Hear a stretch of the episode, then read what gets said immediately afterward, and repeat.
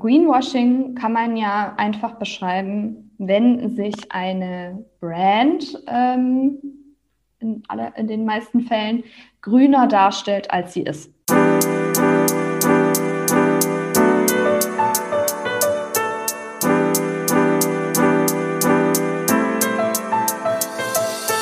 Moin und herzlich willkommen zu Fair Fashion Talk, deinem Podcast über faire und nachhaltige Mode.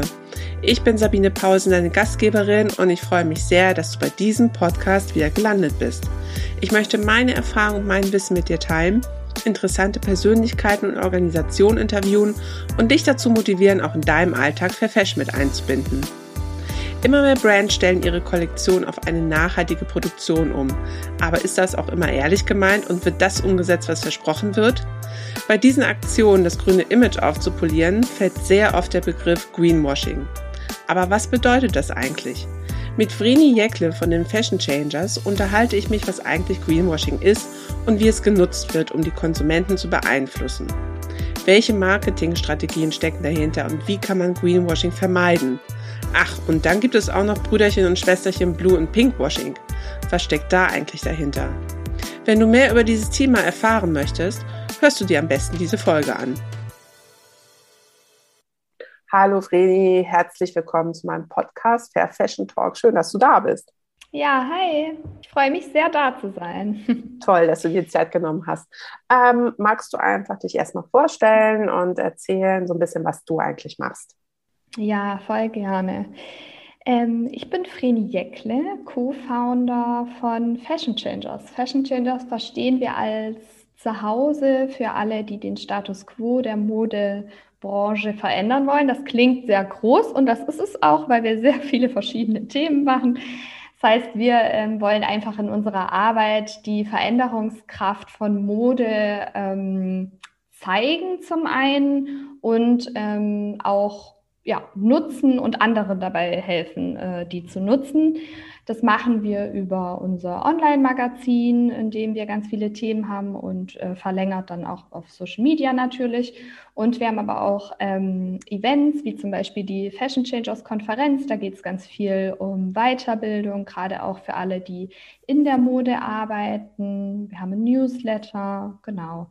Und ähm, ja, unsere drei Wege, wie wir quasi uns dem Thema nähern, ist immer über Aufklärung und Inspiration, über Vernetzung und Weiterbildung und über Aktivismus. Also wir ähm, nennen das dann Modeaktivismus und das ist dann, wenn wir ähm, zum Beispiel für Proteste mobilisieren, was wir immer wieder machen, oder ähm, uns eben ganz ausführlich mit dem Lieferkettengesetz beschäftigen und dafür Unterschriften einsammeln und so weiter. Genau. Mhm ich, also ich finde eure Arbeit echt toll. Ihr macht so, so viele Sachen. Und als ich dann so dachte, oh, ich muss einen von euch mal im Interview haben, auf jeden Fall, welches Thema, habe ich mich halt für das Greenwashing-Thema mal entschieden. Wahrscheinlich werden wir noch mal ein paar andere Folgen machen können.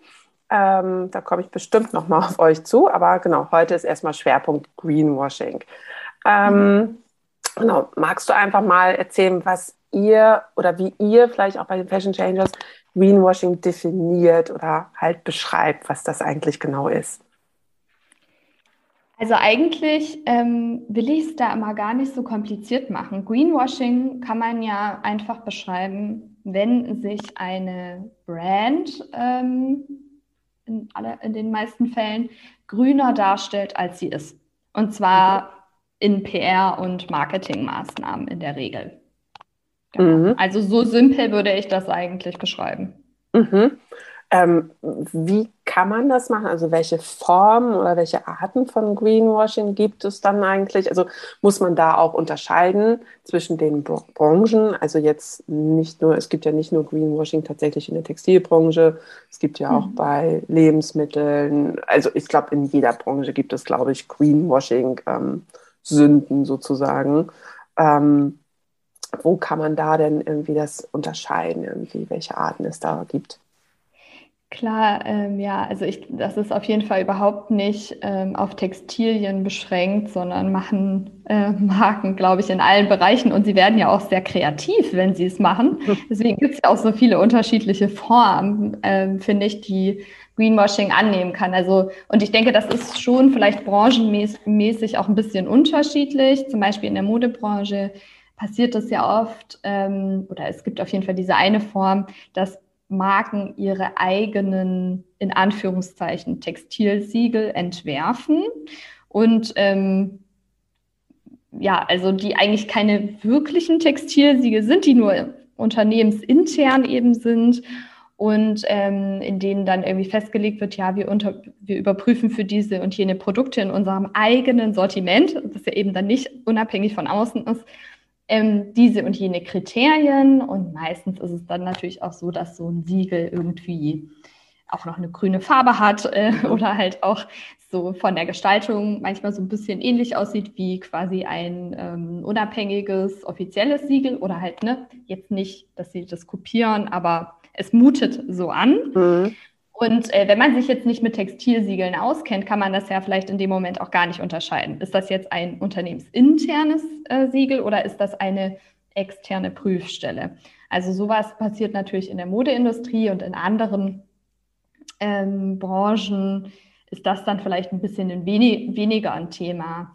Was aber, ähm, glaube ich, man insgesamt sagen kann, ist, dass so ähm, eine beliebte Form auch ist, dass man bestimmte Worte benutzt ähm, oder ähm, also, ne, dass man einfach so Begriffe nimmt, die irgendwie beeindruckend erstmal sich anhören, aber es ein bisschen unklar ist, was meint man eigentlich genau in dem mhm. Moment? Also wenn man sagt klimafreundlich, ist ja erstmal nicht so richtig klar, was bedeutet das jetzt oder an welcher Stelle ist jetzt dieses oder jenes Produkt klimafreundlich. Solche Sachen. Oder was natürlich auch ganz oft passiert ist, dass man so kleine Dinge total aufbauscht oder so irrelevante Maßnahmen, sage ich jetzt mal, so über, übermäßig groß macht. Da gab es jetzt auch gerade erst neulich ähm, so, ähm, finde ich, ein sehr eindrückliches Beispiel von Shine, diesem Fast Fashion Hersteller. Mhm. Mhm. Ähm, ich fand das ganz schön. Äh, Aya Baba, ich weiß nicht, ob du sie kennst. Ähm, für alle, die sie nicht kennen, äh, große Empfehlung auf Instagram, Aya Baba. Die, okay. ähm, also englischsprachig, aber die sehr viel ähm, guten Content, finde ich, macht zum Thema Fairness und Nachhaltigkeit in der Mode. Und sie hat so ein bisschen sich auf der Scheinseite äh, rumgetrieben und hat das so ein bisschen debunked, was da so steht. Mhm. Und ähm, das hat man auch schon öfter gelesen, dass dann ähm, auf Seiten steht, wir reduzieren Papier oder wir schalten dann und dann bei uns immer den Strom ab. Mhm, ja, und da muss man sich ja einfach fragen, ist das eine relevante Maßnahme für dieses Unternehmen in dieser Branche mit den Produkten, die die haben? Mhm. Oder ist das jetzt schön, dass sie Papier sparen? Es hat aber wenig damit zu tun, dass sie eben hunderte von neuen äh, Produkten jeden Monat, also Produkte und dann ja, äh, die ja in Serie sind und so, äh, auf den Markt pushen. Also ne, wo, worüber sollten wir reden, wenn wir über die Nachhaltigkeit bei diesem und jenem Unternehmen reden in Bezug auf die Produkte, die die haben? Und ähm, genau, das ist halt dann zum Beispiel nicht der Papierverbrauch in dem Fall. Klar, es wird eigentlich. so ein bisschen abgelenkt dann, ne, vom Wesentlichen eigentlich, ne? Ja, ja, ja, okay. Genau. Ich, ich finde auch tatsächlich der Begriff nachhaltig oder Nachhaltigkeit, der wird leider auch mittlerweile so leicht und oft benutzt. Also der ist auch schon so ein bisschen, ja, leider so durch. Also da weiß man auch nicht immer, ob da wirklich das hintersteckt, was er eigentlich ähm, ja, bedeutet. Und das finde ich auch so schade, dass solche Begriffe so wirklich so ausgenutzt werden einfach.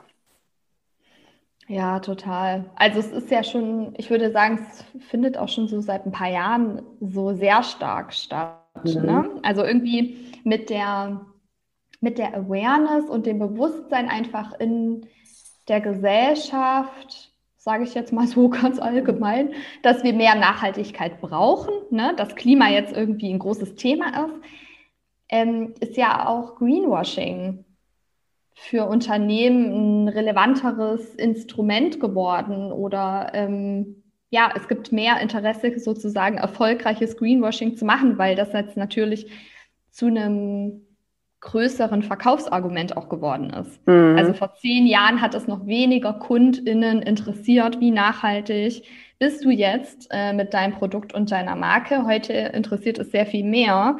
Und natürlich ähm, steigen damit nicht nur quasi, sage ich jetzt mal so, die ehrlichen äh, Nachhaltigkeitsbestreben, sondern auch die unehrlichen Greenwashing-Bestreben, weil man am Ende im Zweifelsfall damit dann noch seine Produkte halt verkauft bekommt. Mhm. Ja, du hattest das auch eben schon erwähnt, ähm, so von wegen, okay, da macht man ein anderes Hangtag irgendwie oder ein anderes Label oder ein anderes Logo irgendwie, was vielleicht so ein bisschen aussieht wie eins, was ähm, durchaus ähm, ja, nachhaltig gültig ist. Ähm, das ist natürlich dann auch wirklich für den Endverbraucher, für die Endverbraucherin wirklich schwer, sich daran zu orientieren oder da wirklich das Richtige rauszufinden. Also wenn man nicht wirklich mal Lust hat, da Recherche zu betreiben im Internet und sich mhm. da schlau zu machen. Ähm, hast du denn da, oder macht ihr eigentlich so Aufklärungsarbeit bei, bei den Fashion Changers, dass ihr sagt, guck mal, das ist jetzt das ähm, richtige Logo, sage ich mal, ähm, und das wäre ein Fake irgendwie, damit möchte man was anderes assoziieren eigentlich. Mm, ja, also wir machen natürlich, also wir haben natürlich auch einige Artikel bei uns im Magazin zu Greenwashing, entweder bei bestimmten ähm, Marken. Also wir haben schon mal einen ausführlichen Artikel gemacht zu Lelune zum Beispiel, die ähm, ja immer wieder mit ihrem Marketing auffallen und sich besonders gerne so nachhaltig positionieren. Ähm, oder wir haben zum Beispiel natürlich auch einen Artikel, was ist eigentlich mit Fair Fashion, also wie kann ich eigentlich damit umgehen, wenn ich Fair Fashion kaufen will ohne Siegel, mhm. weil es gibt ja auch viel Fair Fashion ohne Siegel, wie geht man dann da wieder äh, mit um? Mhm. Und äh, sowas machen wir schon äh, auf jeden Fall und wir haben ähm, auch ein äh, Fair Fashion ABC sozusagen oder so eine Liste von A bis Z mit ähm, Labels, die wir vorher durchgecheckt haben, wo wir dann schon ähm, die kritischen Rückfragen sozusagen nochmal gestellt haben und äh, mhm. die wir dann listen. Das ist natürlich nicht, das ist keine Ersetzung für ein Siegel, absolut gar nicht. Das ist nur ähm, quasi schon mal ein bisschen vorrecherchiert, äh, weil du ja, wie schon, wie du gerade schon gesagt hast, nicht jeder ähm, jetzt mit dieser Recherche anfängt. Klar, und er weiß ja auch gar nicht, wo er ansetzen soll. Dann kriegt das von euch halt so ein bisschen gebündelt einfach schon mal vorgesetzt genau. und kann damit dann schon mal ein bisschen was anfangen. Weil ich stelle mir das dann wirklich schwierig vor, wenn man sich da nicht auskennt, wie man dann äh, Greenwashing vermeiden kann oder es auch erkennen kann, dass man so zwischen den Zeilen dann liest und man dann sagen könnte, hm, okay, also hier stimmt irgendwie was nicht. Ähm, mhm. Da muss man sich ja schon wirklich sehr deutlich oder sehr stark mit beschäftigen, finde ich. Also ja. hast du da sonst so einen Tipp irgendwie, worauf man achten könnte? Vielleicht irgendwelche ja, Schlagwörter oder so, wo man sagen könnte, okay, ja, obwohl, klar, wenn dann irgendwo steht, ja, wir bieten hier den grünen Staubsauger an oder so, also sowas wird ja dann auch schon mal ganz gerne genutzt. Und das dann halt mhm. ähm, zu verifizieren, ob dieser Artikel dann wirklich oder dieses Produkt wirklich nachhaltig ist, ist dann wahrscheinlich eine größere Recherche einfach notwendig. Oder hast du da irgendwie eine Idee, wie der Endverbraucher, die Endverbraucherin daran gehen könnte?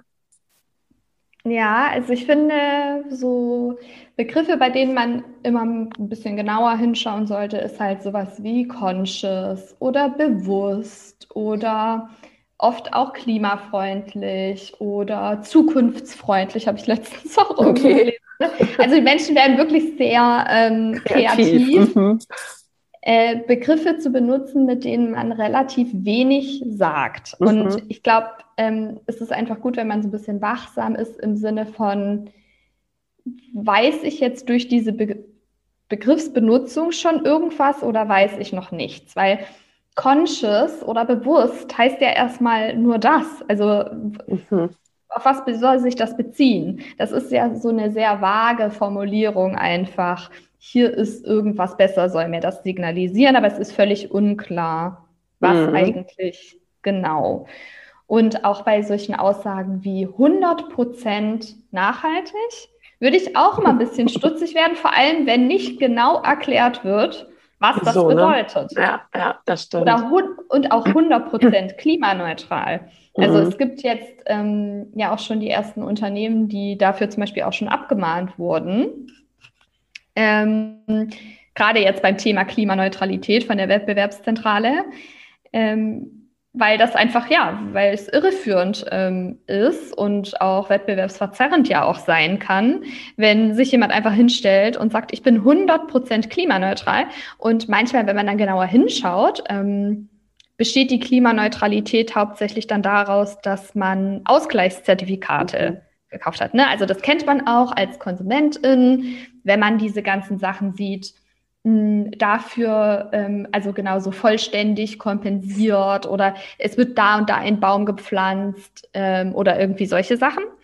Und da ist ja immer die Frage, wird wirklich CO2 auch eingespart und wird in diesem Übergangsprozess der weiteren Einsparung dann ähm, ein Verbrauch nochmal kompensiert? Oder ist diese Kompensation die einzige Maßnahme.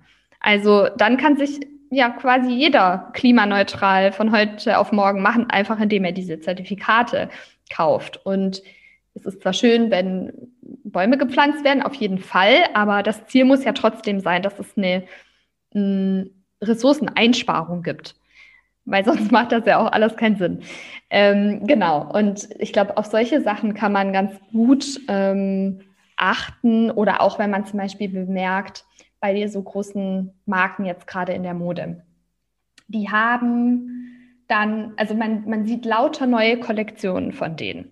Und eine davon ist dann nachhaltig. Da würde ich dann auch sofort stutzig werden, weil das ist auch so ein bisschen das, worüber wir vorher gesprochen haben, dass man dann eine kleine Sache so etwas sehr groß aufzieht oder so ein bisschen aufbauscht.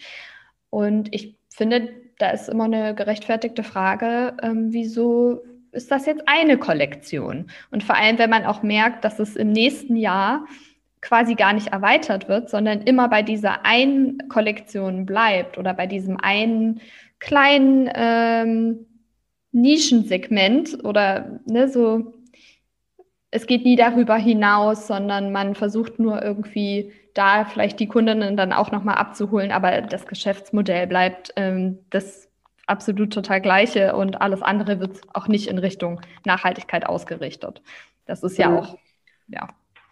Ja, okay, genau. Sonst hätte ich da jetzt noch gesagt, okay, kann man das nicht sonst als Goodwill schon mal sehen von den Brands? Sie fangen schon mal langsam an, etwas umzustellen. Aber gut, wenn du jetzt sagst, okay, wenn man das einfach beobachtet über mehrere Jahre und es bleibt konstant diese Situation. Gut, dann ist das so ein bisschen, okay, wir haben hier unsere Vorzeigekollektion, die nachhaltig ist und den Rest machen wir halt eigentlich so wie immer.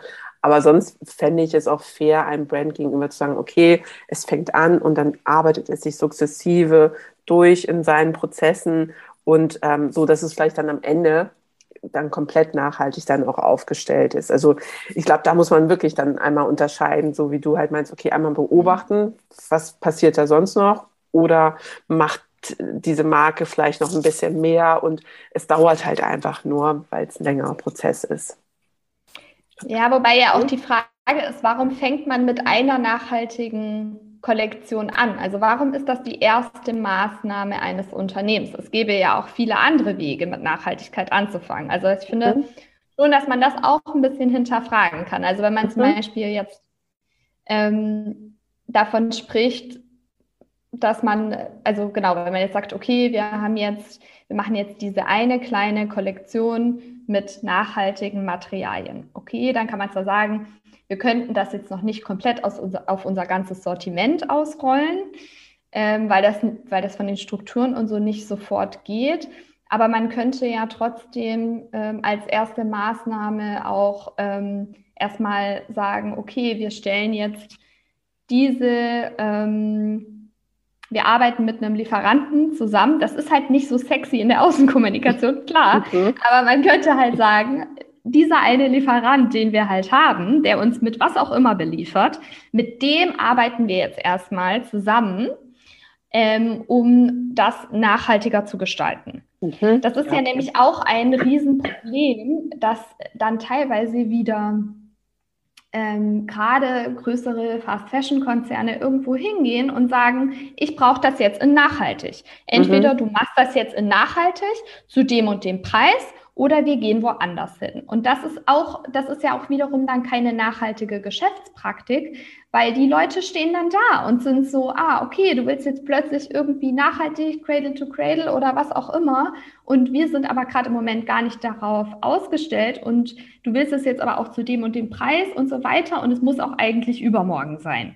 Und das funktioniert natürlich nicht. Also nachhaltig wäre dann halt auch in den Geschäftsbeziehungen zu sagen, okay, wir entwickeln uns zusammen weiter und dann kann ich vielleicht jetzt noch nicht habe ich in der Außenkommunikation vielleicht noch keine shiny, all sustainable äh, Kollektion, aber ich habe halt im Hintergrund sozusagen wirklich vielleicht mit jemandem zusammen das geschafft, ähm, eine Produktion nachhaltiger zu machen. Ja, ich weiß, was du meinst, dass man halt einfach den ganzen Prozess mitnimmt und zusammen etwas erarbeitet und nicht einfach nur dann nach vorne hin präsentiert, so hier, das sind jetzt unsere Artikel, die haben wir jetzt nachhaltig produziert, sondern einfach, das ist natürlich auch wieder wichtig, dann nimmt man den Kunden, die Kundin halt dann auch komplett mit, wenn man da so ein bisschen Storytelling hat und denen äh, das erzählt, wie man da hingekommen ist und dass man halt das zusammen gemacht hat und genau nicht einfach nur zum Lieferanten geht und sagt, so, das will ich jetzt haben, aus die Maus und geht wieder, sondern einfach so ein auf Augenhöhe halt ein gemeinsames Miteinander. Ja, das stimmt schon. Ja, das ist schon eine gute Idee, ein guter Plan. Was, was auch immer, was auch eine beliebte Greenwashing-Sache ja ist, ähm, ich glaube vor allem nicht immer nur unbedingt im Modebereich, weil es diese Angaben da sowieso selten gibt. Aber es gibt doch ähm, auch immer wieder in anderen Branchen so Sachen, dass man Fett auf die Packung draufschreibt, was sowieso verboten ist. Also dieser und jener so, Stoff ist mhm. hier nicht drin, aber er dürfte halt auch nicht da drin sein. Also es ist halt überhaupt kein Verkaufsargument eigentlich, aber es wird halt dafür genutzt. Mhm. ja, das habe ich ja schon mal gesehen, ja, ja. Das stimmt. Ähm, also genau, wie kann man jetzt Greenwashing vermeiden für sich selber? Also klar, wenn man es erkennt, nicht kaufen. Ich mhm. habe auch gesehen, es gibt einen Preis sogar auch für das beste Greenwashing-Produkt, irgendwie der goldene Geier, habe ich mal irgendwie gelesen, oder so heißt er. Ja, ja, kenne ich nicht. Dann gibt es ja wohl auch dann irgendwie Stellen, okay, die Verbraucherzentrale wahrscheinlich, wo man, wenn man sagt, mhm. ey, das finde ich jetzt echt hier eine freche Greenwashing-Aktion oder ein Greenwashing-Artikel, dass man den da irgendwo melden kann, oder? Genau, also der Verbraucherzentrale ähm, kann, soweit ich das weiß, jeder schreiben. Also da kann man einfach ja auch nicht nur Greenwashing bezogen, sondern generell einfach Beschwerden ne, über Unternehmen einrechnen. Aber man kann da auch äh, sagen, hier, ich habe besonders dreistes äh, oder überhaupt, ich habe Greenwashing entdeckt.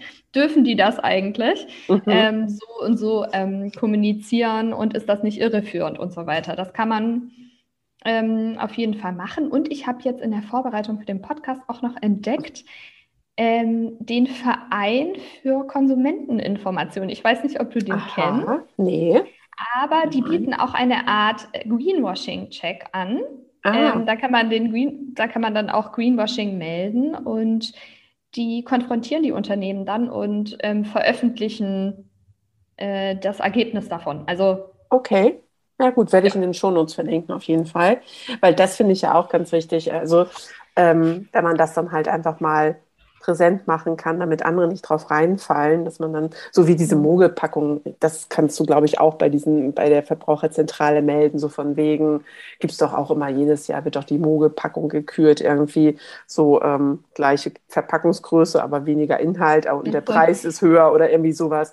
Gibt es ja auch irgendwie. Also das ist ja auch so eine Schummelei irgendwie. Und nochmal zu dem klimafreundlich oder klimaneutral, was du auch vorhin erwähntest, das finde ich halt auch super wichtig Genau, auf der einen Seite klar, kompensieren, weil wenn man noch nicht so weit ist, kann man damit ja was Positives bezwecken, auf jeden Fall. Aber natürlich auch auf der anderen Seite dagegen arbeiten, dass man eigentlich gar nicht erst kompensieren müsste, ähm, sondern so genau. neutral wie möglich gleich von Anfang an auch ähm, produziert oder sein Unternehmen gestaltet, auf jeden Fall. Also das soll kein Freifahrtschein sein, ähm, dass man irgendwo Bäume pflanzt oder irgendwelche Brunnen baut oder sowas, das definitiv nicht.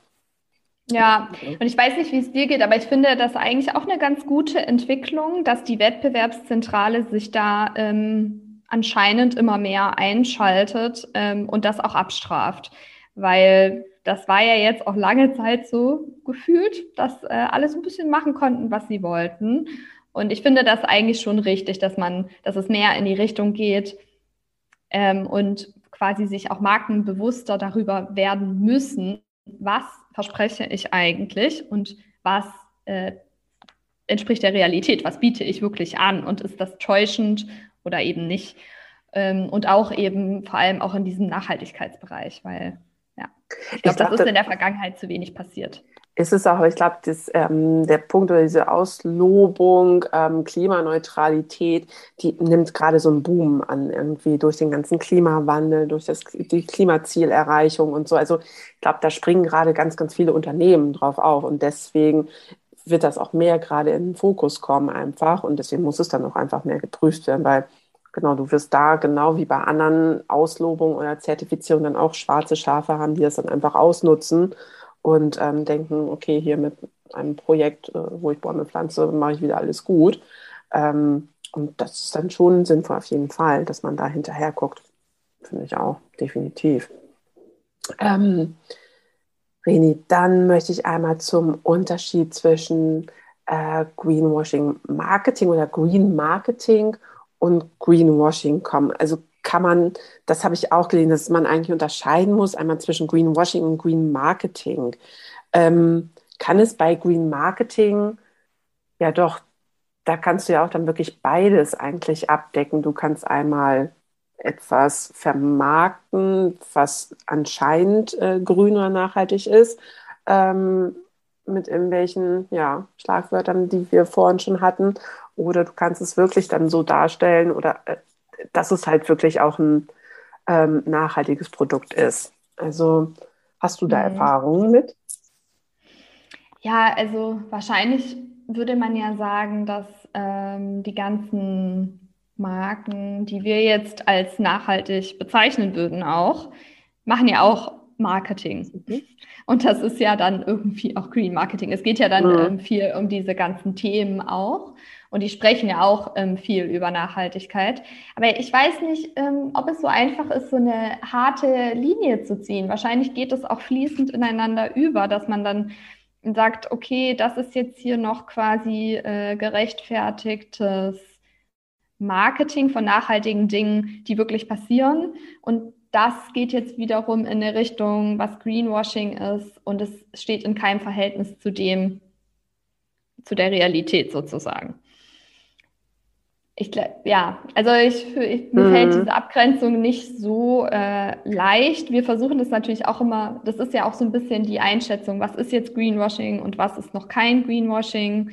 Ähm, man will ja jetzt den Leuten natürlich auch nicht verbieten, dass sie über ihre äh, nachhaltigen Errungenschaften oder über nachhaltige Eigenschaften von irgendwelchen Produkten sprechen. Das, ähm, das soll und kann ja pa trotzdem passieren. Es geht halt nur eben dann darum, wie konkret ist die ganze Sache. Und ich glaube, wir müssen alle in unserer Nachhaltigkeitskommunikation viel, viel konkreter werden.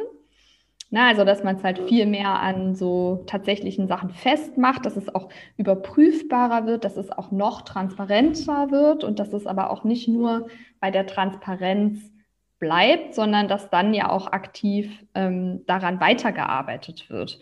Weil das ist ja auch so eine Sache, das ist mir in den letzten Jahren viel begegnet. Alle haben Transparenz gerufen und manchmal hatte ich dann so das Gefühl, okay, wenn wir ja aber dann bei der Transparenz sind, dann muss es ja auch darum gehen, dass wir dann weiter daran arbeiten. Also eine konstante Verbesserung der Nachhaltigkeitsbemühungen muss ja eigentlich das Ziel sein. Und damit ist man halt nicht fertig und man muss wahrscheinlich auch sein Nachhaltigkeitsverständnis immer wieder anpassen und immer wieder erneuern und immer wieder dafür plädieren, dass man es nicht noch weiter verbessert, sondern dass man eben weitere Schritte äh, macht, eigentlich immer hin zu einem konkreteren Verständnis. Mhm. Äh, du auf jeden Fall, wie gesagt, Nachhaltigkeit mhm. ist ein Prozess, der endet auch nie.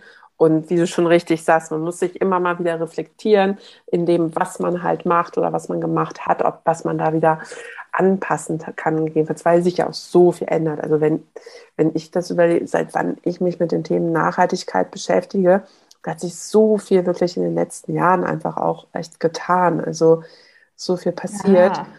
Ähm, ich meine, gut, unabhängig von den ganzen Siegeln, du hattest auch vorhin erwähnt, das finde ich nämlich auch sehr wichtig, dass man nicht unbedingt immer nur nach den Siegeln halt auch geht, ähm, sondern eher auch in den Austausch halt mit den Brands halt geht, weil die ja auch manchmal, also erzähle ich auch sehr oft, aber man kann sich da nicht genug wiederholen, dass die manchmal auch gar nicht das Geld haben, um so eine Zertifizierung oder so ein Audit halt zu durchleben. Sie würden es schaffen, 100 Prozent oder 200 Prozentig wahrscheinlich nämlich auch, aber können es nicht finanzieren, aber haben eigentlich ein totales nachhaltiges Label.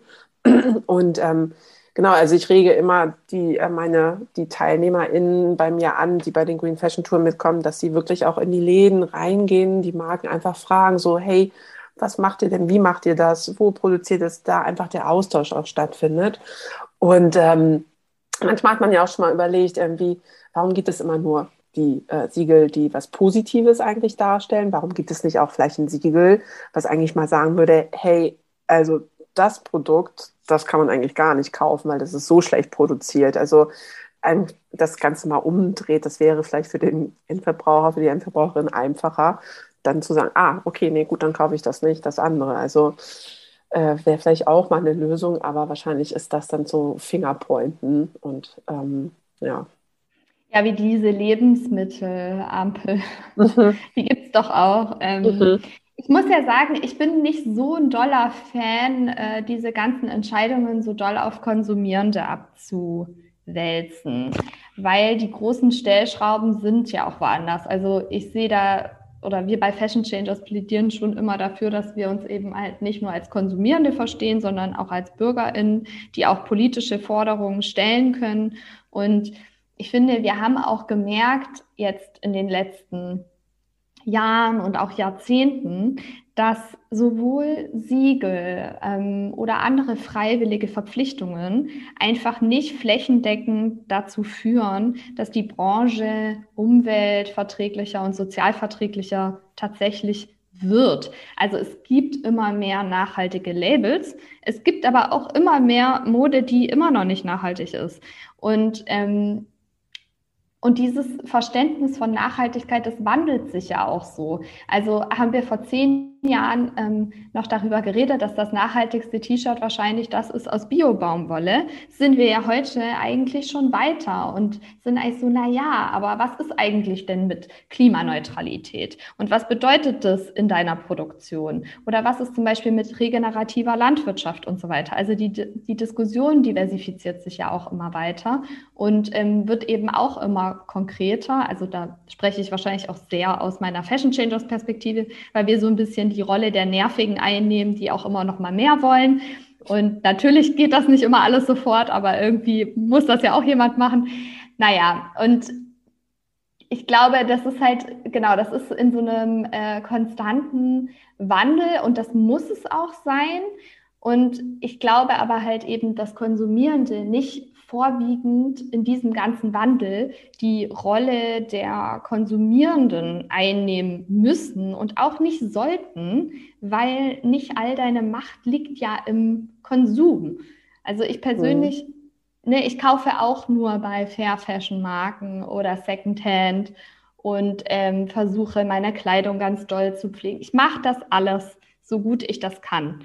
Aber ähm, das ist eigentlich nicht also ich würde fast so weit gehen und sagen, das ist nicht das Wichtigste, wenn du dich halt damit beschäftigen willst.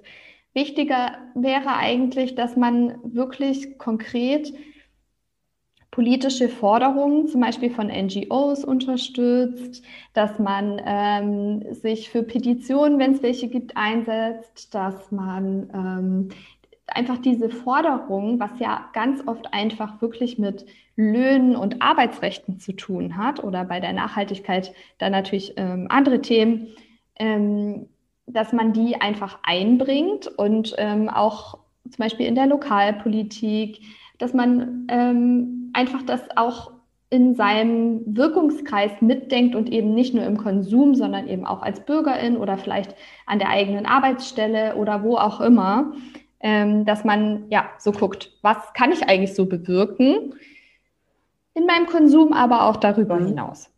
Hm. Also ich glaube, dass da viele Komponenten da einfach mitspielen müssen. Also ich finde ein Konsument in auch sehr, sehr wichtig, einfach weil sie ja letztendlich daran beteiligt sind oder die Entscheidung dann halt auch treffen, kaufe ich das jetzt oder kaufe ich das nicht und ähm, lassen sich dann ja durch diese Marketingstrategien ähm, einfach durch irgendwelche PR-Aktionen irgendwie dann beeinflussen und ähm, da spielt ja auch dann manchmal viel die Psyche einfach dann einen Streich. Also vielleicht denkt man dann manchmal in manchen Momenten gar nicht nach, ach, ja, okay, gut, ach, weiß ich auch nicht, hört sich jetzt eigentlich nicht so doll an, also überzeugt mich jetzt eigentlich nicht, aber ach, ich möchte das jetzt trotzdem kaufen. Also es ist ja trotzdem so, dass der Endverbraucher, die Endverbraucherin manchmal auch einfach vielleicht darauf auch reinfällt und dadurch das dann ja auch unterstützt wiederum. Und ich glaube, also klar, wären da wären wir dann natürlich wieder darum, ähm, ja, die Kommunikation muss wieder anders gestaltet werden, damit gar nicht darauf reingefallen werden kann und damit man gar nicht die Möglichkeit hat, sozusagen das zu unterstützen. Auf Aber da kämen, ja, da kämen ja die politischen ja, ja, äh, wieder ins Spiel, damit genau. Die muss auf jeden Fall mit dabei sein. Da bin ich absolut bei dir. Ähm, also, Mhm. Ich, ich finde es halt auch, ähm, also ich finde es schon wichtig, dass wir uns natürlich Gedanken darüber machen und dass wir auch ein bisschen, oder was heißt ein bisschen, eigentlich sehr doll von unserem Mindset, was es schon auch viel gibt, finde ich, ähm, wegkommen, dass wir so viel überhaupt brauchen ne? und so, mhm. so einen krassen Überkonsum fahren. Und ich habe in dieser ganzen Arbeit bei Fashion Chillers auch so viele tolle Modeschaffende kennengelernt, bei denen ich super gerne ähm, natürlich immer Sachen kaufen würde und die unterstützen würde und denke mir immer so, ja, lieber dann da weniger als woanders dann irgendwie fünf Sachen. Und gleichzeitig, also ich finde das alles richtig und, und, und schön und ich will auch natürlich die ganzen Modeschaffenden, die ähm, es besser machen wollen, unterstützen und gleichzeitig finde ich einfach, ähm, was du auch gerade schon gesagt hast, ne? und deswegen funktioniert ja Greenwashing auch, man kann einfach nicht von Einzelpersonen erwarten, dass sie sich mit ihren ganzen Entscheidung, Konsumentscheidungen äh, so derart krass beschäftigen, dass sie da immer eine gute Einschätzung überhaupt treffen mhm. können. Weil, also wenn wir uns jetzt mal vorstellen, wir müssen das in all unseren Bereichen machen, das ist ja sau anstrengend. Und das hat auch viel mit Privilegien zu tun, weil ich muss ja erstmal diese ganze Zeit haben, mich damit zu beschäftigen. Ich muss irgendwie auch den Kopf dazu haben, mhm. ähm, mich damit zu beschäftigen. Gerade wenn man jetzt so, weiß ich nicht, aktuelles Weltgeschehen und so. Ganz viele Menschen haben ganz oft auch gar keinen Kopf, sich mit ihrem Konsum zu beschäftigen. Und das ist ja auch sehr verständlich. Und deswegen denke ich immer, ja, Konsum auf jeden Fall hinterfragen und reduzieren finde ich auf jeden Fall gut, aber das wird jetzt nicht alle Probleme in der Modebranche wegwischen. Nein, hast du auf jeden Fall recht klar. Ähm, ähm, das stimmt. Ach, ja, ich glaube, gut, Konsumverhalten ist auch nochmal ein anderes Thema. Da können wir uns wahrscheinlich auch nochmal drüber unterhalten, separat. Ähm, ja, ich glaube einfach, man, das große, äh, ähm, die große Maßnahme ist einfach immer wieder kommunizieren und darauf hinweisen, worauf man vielleicht achten muss, dass es so ähm, dann doch irgendwann aufgenommen wird. Genau, wir immer in unserer Nachhaltigkeits-Fashion-Blase ähm, haben das immer so präsent und dann vergisst man manchmal andere mitzunehmen. Und ich glaube, das ist immer ganz wichtig. Und wenn man immer nur mal einen weiteren davon überzeugen kann oder den darauf hinweisen kann, ähm, worauf man vielleicht achten muss, um sowas dann zu vermeiden, das hilft dann ja schon mal auf jeden Fall. Und klar, politische Seite muss auf jeden Fall auch mitmischen. Hast du auf jeden Fall recht. Ähm, was ich auch noch gefunden habe, das kannte ich tatsächlich vorher auch nicht. Es gibt auch Bluewashing und Pinkwashing. Hast mhm. du damit schon mal irgendwie Erfahrungen gehabt? Also äh, kannte ich tatsächlich vorher nicht. Als ich so ein bisschen über Greenwashing äh, recherchiert habe, habe ich dann halt äh, Bluewashing und ähm, Pinkwashing noch gefunden. Ja, genau. Also Bluewashing ist ja meines Wissens nach, ähm, wenn es mehr noch um soziale Aspekte mhm. geht. Das sieht man ja auch häufig, wenn dann ähm, so soziale Aktionen sozusagen auch manchmal sehr überdurchschnittlich äh, aufgebauscht werden, obwohl das vielleicht sonst von dem Unternehmen oder der Marke gar kein Kernwert oder so ist oder ähm, ja, sich dann da sonst auch nicht weiter mit äh, beschäftigt wird teilweise. Ich stecke aber da in dem Thema nicht so tief drin. Ähm, Pinkwashing dann schon eher, weil das auch in der Modebranche natürlich einem sehr oft über den Weg läuft. Also ähm, Pinkwashing beschreibt ja auch oft, wenn ähm, LGBTQ-Themen so vereinnahmt werden und das erleben wir ja jährlich im Pride Month sehr, sehr stark. Und ähm, ja, da haben wir auch schon mal einen Beitrag im Fashion Channels Magazin gemacht und ähm, sprechen da auch immer wieder mit verschiedenen Leuten drüber. Das ist natürlich sehr ärgerlich ähm, für alle, die sich ähm, dauerhaft und auch ernsthaft mit den ganzen Themen auseinandersetzen und dann kommt irgendein Unternehmen her und ist so, hier ist ein äh, mhm. Regenflaggen äh, T-Shirt oder so. Und ähm, das kostet irgendwie 4,99 und wurde unter üblen Bedingungen hergestellt, auch noch mhm. gleichzeitig. Und es geht von dem Profit aber auch gar nichts an ähm, Organisationen, die sich vielleicht wirklich für LGBTQ-Rechte einsetzen oder so. Das ist natürlich einfach so eine totale Kapitalisierung des Themas, ja. äh, würde ich sagen. Das ist natürlich dann schwierig. Ja, absolut. Aber tatsächlich noch nicht so, also die beiden Begrifflichkeiten sind, also so finde ich jetzt noch nicht so präsent einfach, ne? Aber wird wahrscheinlich, mhm. denke ich, auch einfach jetzt im Zuge ähm, der ganzen Umstellung dann auch kommen. Würde ich mal vermuten, dass das einfach immer mehr Diversität, ähm, dass das viele dann nutzen werden. Ähm, dann ist es ja, wie gesagt, auch schon an den Kampagnen, okay, dass dann halt irgendwie nicht das normale Size Zero Model zum Beispiel dann genutzt wird oder ähm, eingesetzt wird, sondern dann auch andere Größen und so von wegen hier, guckt mal, wir machen das jetzt auch, also so sehr offensichtlich. Und ähm, ich glaube, das ist das genau das Gleiche, dass man halt das wirklich in seiner ganzen Unternehmensstrategie dann einfach mit einbinden sollte und es umsetzen sollte und nicht äh, als Aushängeschild nach vorne bringt, mhm. sondern wirklich es auch intern dann einfach lebt. Ne? Meinst du, dass es dann ähm, irgendwann bei der Wettbewerbszentrale auch so ist, dass dann ähm, Begrifflichkeiten aus den Bereichen auch viel mehr hinterfragt werden und dass Unternehmen das überprüfbarer machen müssen, wenn sie quasi aus bei Bluewashing dann aus so einem sozialen Kontext Begrifflichkeiten nutzen und bei Pinkwashing dann ähm, so aus dem LGBTQ-Bereich zum Beispiel ähm, so Begriffe nutzen, dass sie dann dafür auch abgemahnt werden können. Das wäre ja ähm, eine krasse Entwicklung. Also könnte ich mir durchaus vorstellen, irgendwie. Ne, also, weil das ähm, vom System her ist es dann ja gleich zum Greenwashing. Ne? Also wenn man nur ähm, wirklich Begrifflichkeiten oder ähm, Fotoelemente nutzt, ähm, um angeblich dieses Thema zu unterstützen, könnte ich mir durchaus das vorstellen, dass das dann nachher auch irgendwann im Fokus oder auf so eine Art Index dann irgendwie ist. Wo man sagt so, hm, okay, die haben damit rumgeschmissen jetzt, da gucken wir mal genau ein bisschen nach. Ich finde das tatsächlich beim Begriff Fair und äh, Fairness und sowas, ähm, also in dieser, in dieser ganzen Sparte, das auch sehr hilfreich, weil ich glaube, wir ähm, umschiffen ja auch dieses ganze Fairness-Thema so ein bisschen gefühlt in der Modebranche, weil es nicht so einfach anzupacken ist.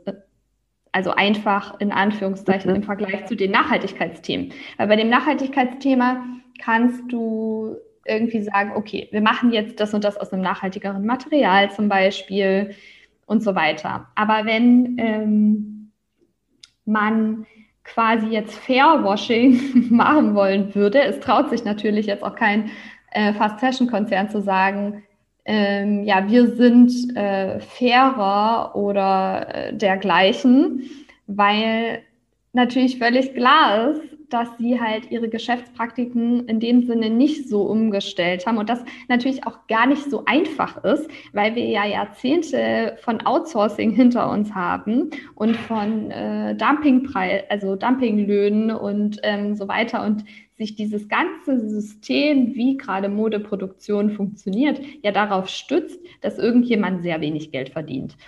Und irgendwie, ja, also mir kommt es oft so vor, dass in diesem ganzen Kommunikationsding das bisschen wie so der Elefant im Raum ist, den man versucht zu vermeiden. Und so sagt, ja, wir reden ganz, ganz, ganz viel über Nachhaltigkeit, da müssen wir auch nicht über Fairness reden, so zum Beispiel. Mhm. Und, und die andere Dimension ist auch so ein bisschen, dass ich ähm, auch in der Fair Fashion Branche, ehrlich gesagt, merke, dass wir ähm, auch bei Fairness, genauso wie bei Nachhaltigkeit, auch darüber nachdenken, was genau bedeutet das eigentlich von uns? Also für uns. Weil war es vor zehn Jahren, ähm, hat man vielleicht noch ganz, hauptsächlich über den Mindestlohn äh, geredet, haben wir doch heute eigentlich ein anderes Verständnis davon, was Fairness ist. Nämlich eigentlich viel mehr in vielen Fällen, es kommt ja auch immer auf das jeweilige Land an und so weiter, aber vielleicht ähm, viel mehr als nur der Mindestlohn, vielleicht wirklich ein Existenzlohn. Da müssen wir darüber sprechen, wie wird der eigentlich berechnet und was braucht man eigentlich überhaupt für eine Existenz? Reicht das, wenn ich meine Miete und mein Essen bezahlen kann oder will ich eigentlich, dass Menschen auch noch ihre Kinder versorgen können oder wenn sie ihre Oma pflegen, auch die noch ähm, quasi mit versorgen können oder solche Sachen. Das sind ja alles Themen, die dann da auch reinspielen. Also ich glaube, bei Fairness genauso wie bei Nachhaltigkeit ist das auch so ein konstanter Aushandlungsprozess. Was wollen wir eigentlich da reinnehmen? Das ist eigentlich genau das, wo wir vorhin auch schon drüber gesprochen haben, ne? weil es entwickelt sich auch immer weiter. Es bedeutet irgendwie in ein paar Monaten schon wieder ganz was anderes oder man kann da schon wieder ganz andere Aspekte mit reinnehmen. Also ich glaube, genau, da muss man sich immer wieder anpassen, immer wieder gucken, okay, was mache ich jetzt? Was bedeutet für mich jetzt Nachhaltigkeit oder was ist meine, mein Wertegefühl jetzt und was ist es vielleicht in einem halben Jahr, weil dann wieder an, ganz andere Aspekte irgendwie dazukommen. Also oder weil man ähm, auch mehr gelernt hat, äh, zum Beispiel. Ne? Wir genau, wussten vielleicht, wir wussten ja vielleicht vor irgendeiner Zeit auch noch nicht so genau, oder hatten wir einfach nicht dieses Bewusstsein, dass es ähm, auch eine gute Idee wäre, zu, zum Beispiel sich mit regenerativer Landwirtschaft zu beschäftigen und dass Bio vielleicht nicht das, der, das Ende der Fahnenstange ist, so ungefähr, dass wir da irgendwie auch noch nicht so richtig am Ziel angekommen sind und dass wir irgendwie noch mal weiterkommen müssen. Und ich kann mir vorstellen, in zwei Jahren reicht uns das vielleicht allen auch nicht mehr und so weiter. Und ähm, um das aber so ich finde, das ist auch nochmal ein ganz schönes Thema zu dem, was wir davor gesagt haben. Diese Weiterentwicklung, so schnell kommt ja, also das passiert ja dynamisch und konstant und ähm, auch innerhalb von wenigen Jahren kann es passieren, dass sich eigentlich dieses Verständnis oder die Dringlichkeit erhöht. Und ähm, dann wiederum äh, frage ich mich halt so, und wir erwarten dann, dass der ganze Markt mit äh, freiwilligen Maßnahmen äh, mitmacht mhm. und mit ganz viel Aufklärung. Und ich bin Fan von Aufklärung und ähm, wir machen, also wir machen das bei Fashion Changers ja auch viel und ich finde das auch wichtig und Wissen ist Macht und so weiter. Aber ähm, trotzdem ja, ist es, glaube ich, äh, ein bisschen utopisch äh, zu glauben, dass das alleine reichen wird. Ja. Mhm. Klingt immer so ein bisschen. Ja, nervig. Also ich, ich werde jetzt auch auf jeden Fall mehr, glaube ich, wirklich noch auf Worte achten. Das habe ich jetzt irgendwie so gemerkt. Man, man, liest manchmal einfach nur so schnell so über Sachen, irgendwelche, über, über irgendwelche Erklärungen rüber. Aber ich glaube, man muss viel, viel mehr sich da noch die Zeit nehmen, ähm, auch zwischen den Zeilen zu lesen und zu gucken, wie vielleicht was irgendwie formuliert ist. Weil ich glaube, da kann man ganz, ganz viel draus ziehen.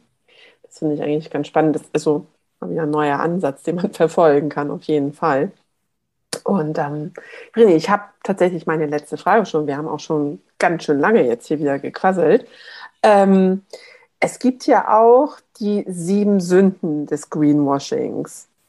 Mhm. Sagen dir, hast, hast, du da mal irgendwie so ein paar Beispiele? Also ich werde die auch in den Shownotes verlinken, aber wenn du jetzt ein paar praktische Beispiele hast, was man darunter versteht, wäre das nochmal so zum Abschluss der ähm, Folge, wäre das nochmal ganz schön. Was, was dann halt auch der Zuhörer, die Zuhörerin mitnehmen kann und sagen, ah, okay, alles klar. Daran kann ich das jetzt alles dann erkennen. Äh, ja, ich glaube, wir haben einige Sachen davon schon. Ähm, glaube ich auch, das überschneidet sich so ein bisschen, genau, ja. Genau. Mhm. Ähm, aber worüber wir, glaube ich, noch nicht gesprochen haben, was auch äh, passiert, was man nicht glauben mag manchmal, aber sind ja so Lügen. Also wirklich einfach faktisch falsche Dinge. Mhm. Ähm, werden ja auch manchmal behauptet. Finde ich auch interessant, dass es halt manchmal einfach so Sachen gibt. Ne? Ist eine der, eine der sieben Sünden ist ja, soweit ich weiß, ähm, auch. Eine Lüge erzählen, genau. Einfach ja. das, das Lügen. Ja. So. Ja. Ich glaube, sonst hatten wir schon viel drin, wie, ähm, dass Sachen nicht bewiesen werden oder vage mhm. formuliert sind oder vielleicht irrelevant sind oder genauso wie so fake-mäßige Sachen dargestellt werden, also eben so Güte, Siegel mäßig das ausgenutzt wird, dass man sowieso nie alle Siegel wahrscheinlich kennt oder nicht jetzt immer parat auf dem Schirm hat und dann wird das so ein bisschen ausgenutzt, indem man halt noch ein neues ins Spiel bringt, mhm. was vielleicht gar nichts bedeutet oder so. Genau. Aber ich fand das auch ganz spannend, irgendwie, weil kannte ich vorher tatsächlich auch nicht, dass es da wirklich sieben Sünden des Greenwashings gibt. Ja, das fand auch sehr, auch, klingt auch sehr religiös. ja, genau, das stimmt. Ähm, aber daran kann man sich halt wirklich mal so ein bisschen echt orientieren, weil genau, man kennt zwar so die Begrifflichkeit Greenwashing, aber ich finde das ganz schön jetzt irgendwie mal so ein bisschen dargestellt, okay, worauf man achten kann, was es wirklich bedeutet, ähm, wie ähm, was man auch dagegen unternehmen kann, wenn man es entdeckt und wie man es vermeiden kann. Und ähm, vielleicht hilft das einfach. Und also ich glaube, also persönlich kann man es vermeiden. Bei den Unternehmen kann man es wirklich wahrscheinlich nur vermeiden, wenn es halt äh, irgendwelche Strafen dann diesbezüglich äh, gibt, weil natürlich im Zuge der Thematik werden immer mehr äh, Firmen versuchen halt, wenn sie nicht sich ändern wollen in ihrer Nachhaltigkeitsunternehmensstrategie, werden sie natürlich irgendwie versuchen, Blender irgendwie aufzusetzen, um halt ihre Kunden, die Kundinnen zu halten und dann zu suggerieren, okay, wir schließen uns hier der Nachhaltigkeit, den Nachhaltigkeitsthemen an. Von daher ähm, wird man das wahrscheinlich generell nicht vermeiden können, aber wenn, ähm, ja, wenn man mehr darauf achtet, glaube ich, dann ähm, kann man ein bisschen das irgendwie in den Griff kriegen. Genau. Ja, es bleibt auf jeden Fall spannend. Ich bin sehr gespannt, wie die Branche sich da weiterentwickelt und ja. ähm, wie das alles weitergeht, sowohl für die Marken als auch für die KonsumentInnen und auch ähm, politisch bin ich sehr gespannt, ja. wie, das so, wie das so weitergeht. Und ich glaube, es ist, das ganze Thema ist auf jeden Fall noch nicht auserzählt. Nee, definitiv nicht, auf gar keinen Fall. Aber ich finde es gut, dass wir es mal angesprochen haben irgendwie. Und ähm, genau, ich glaube, so viel wird da gar nicht immer so drüber geredet, aber ähm, kann man ja mal, ähm, ja, öffentlich mal ein bisschen präsentieren. Äh, Vreni, hast du jetzt noch eine Frage für mich vorbereitet? Ja, na klar. Ordentlich, wie ich bin, habe ich das gemacht. Sehr schön, sehr löblich. ich finde so Podcast-Projekte ja immer ähm, ganz schön. Also wenn ich mir vorstelle, ich wäre jetzt du, du sprichst ja mit den ganzen verschiedenen Leuten. Ihr habt ja sicherlich alle interessante ähm, Konversationen gehabt. Und deswegen habe ich mich gefragt, was war denn so dein äh, Lieblingslernmoment oder dein spannendster Moment in diesen Gesprächen, aus dem du vielleicht etwas äh, gelernt hast? Puh. Also erstmal ganz am Anfang, als ich damit angefangen habe, erstmal, ich fand es großartig. Ich habe, glaube ich, keine einzige Absage von irgendeinem Interviewpartner, einer Interviewpartnerin bekommen. Als ich diejenigen angeschrieben habe, hat jeder sofort zugesagt, wo ich dachte, wie cool ist das denn cool. irgendwie? Da war ich echt so begeistert. Ich wirklich, ich glaube, einmal nur eine Absage so von wegen, ah, ich habe momentan keine Zeit. Gut, habe ich mich ein halbes Jahr später gemeldet und dann klappte es.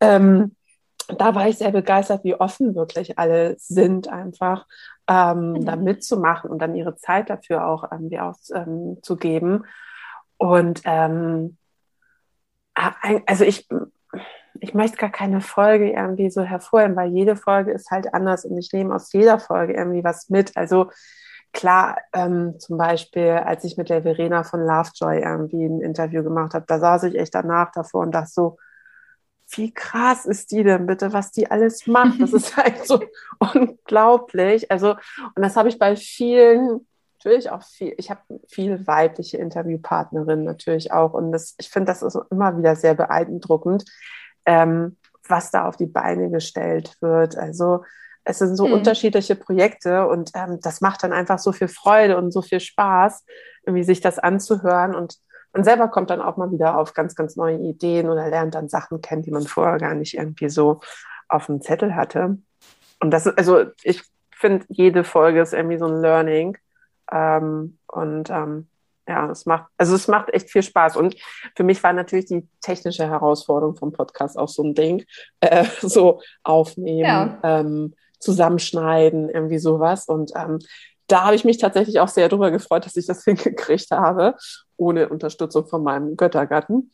Ähm, das hat auch alles super funktioniert und da war ich auch ganz, ganz happy drüber. Und dass ich jetzt schon tatsächlich über ein Jahr irgendwie alle zwei Wochen eine Folge online bringe, finde ich auch ganz toll. Also ja, sehr schön. Ja. Ich habe ich hab lustigerweise heute schon mit Verena gesprochen. Ach, was, echt? Ach, wie witzig. Ja, ja, ja. wir kennen uns auch ganz gut. Ja. ja, das denke ich mir, auf jeden Fall.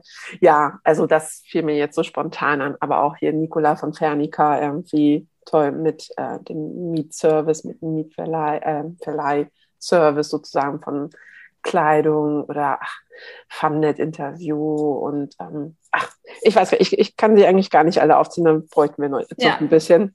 Aber genau, ich hoffe, konnte deine Frage somit beantworten. Ja. Und dann will ich dich jetzt auch in den Feierabend endlich entlassen. Ähm, es war mir eine große Freude, mich mit dir zu unterhalten über das Thema. Und ich denke, wir werden bestimmt noch mal das ein oder andere Thema irgendwie finden, wo wir uns drüber austauschen können.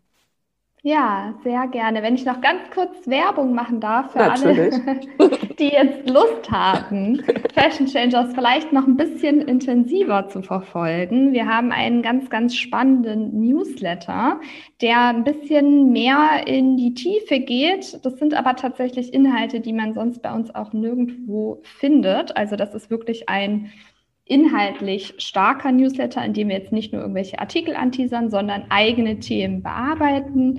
Und es ist immer wie so eine Mini-Magazinausgabe. Und äh, genau, also kommt da sehr, sehr gerne rein. Ähm, da sind wir sehr aktiv. Und ähm, man wird auch nicht vollgespammt, weil es kommt auch nur einmal im Monat. Kann ich Und, bestätigen, ist ein super Newsletter. Ja, danke. Ja. Das äh, Total. freut also, uns sehr. Und, und vor allem Nina, die den verantwortet. Und ähm, sehr oft die Editors Note schreibt, genau. Und ähm, dann wollte ich auch noch ganz kurz darauf hinweisen, dass wir gerade auch noch weitere ganz spannende Sachen planen, nämlich ein ähm, Fashion Changers Abo slash Membership Bereich. Da könnt ihr auch sehr gerne Ausschau halten dafür. Das wird im Mai bei uns kommen.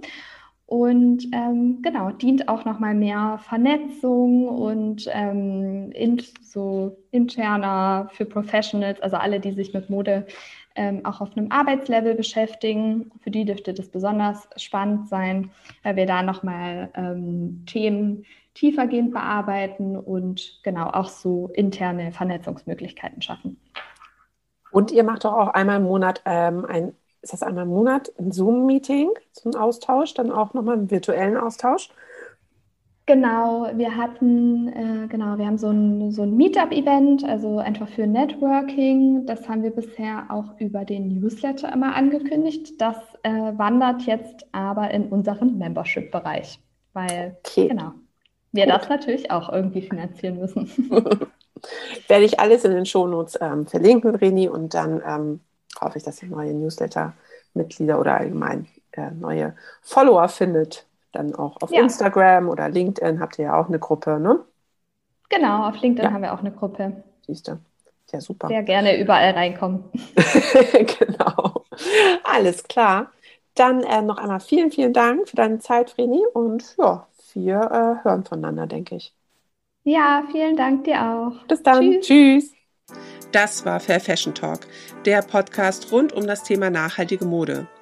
Auch hier gilt der Spruch, es ist nicht alles Gold, was glänzt und schon gar nicht in der Fast Fashion Industrie. Also ich werde jetzt noch mehr zwischen den Zeilen lesen, um die Greenwashing-Falle zu vermeiden und ich hoffe, du konntest auch ein paar Tipps mitnehmen, um dich zukünftig nicht mehr täuschen zu lassen. Wenn dir diese Folge gefallen und dich inspiriert hat, dann freue ich mich, wenn du Fair Fashion Talk abonnierst, eine Bewertung hinterlässt und ihn in deinem Netzwerk teilst. Weitere Informationen findest du in den Shownotes und auf www.fairfashiontalk.de. Gern kannst du mir auch deine Fragen und Anregungen zusenden. Ich freue mich über jede Art von Feedback und auf jeden Fall freue ich mich, wenn du bei der nächsten Folge wieder dabei bist.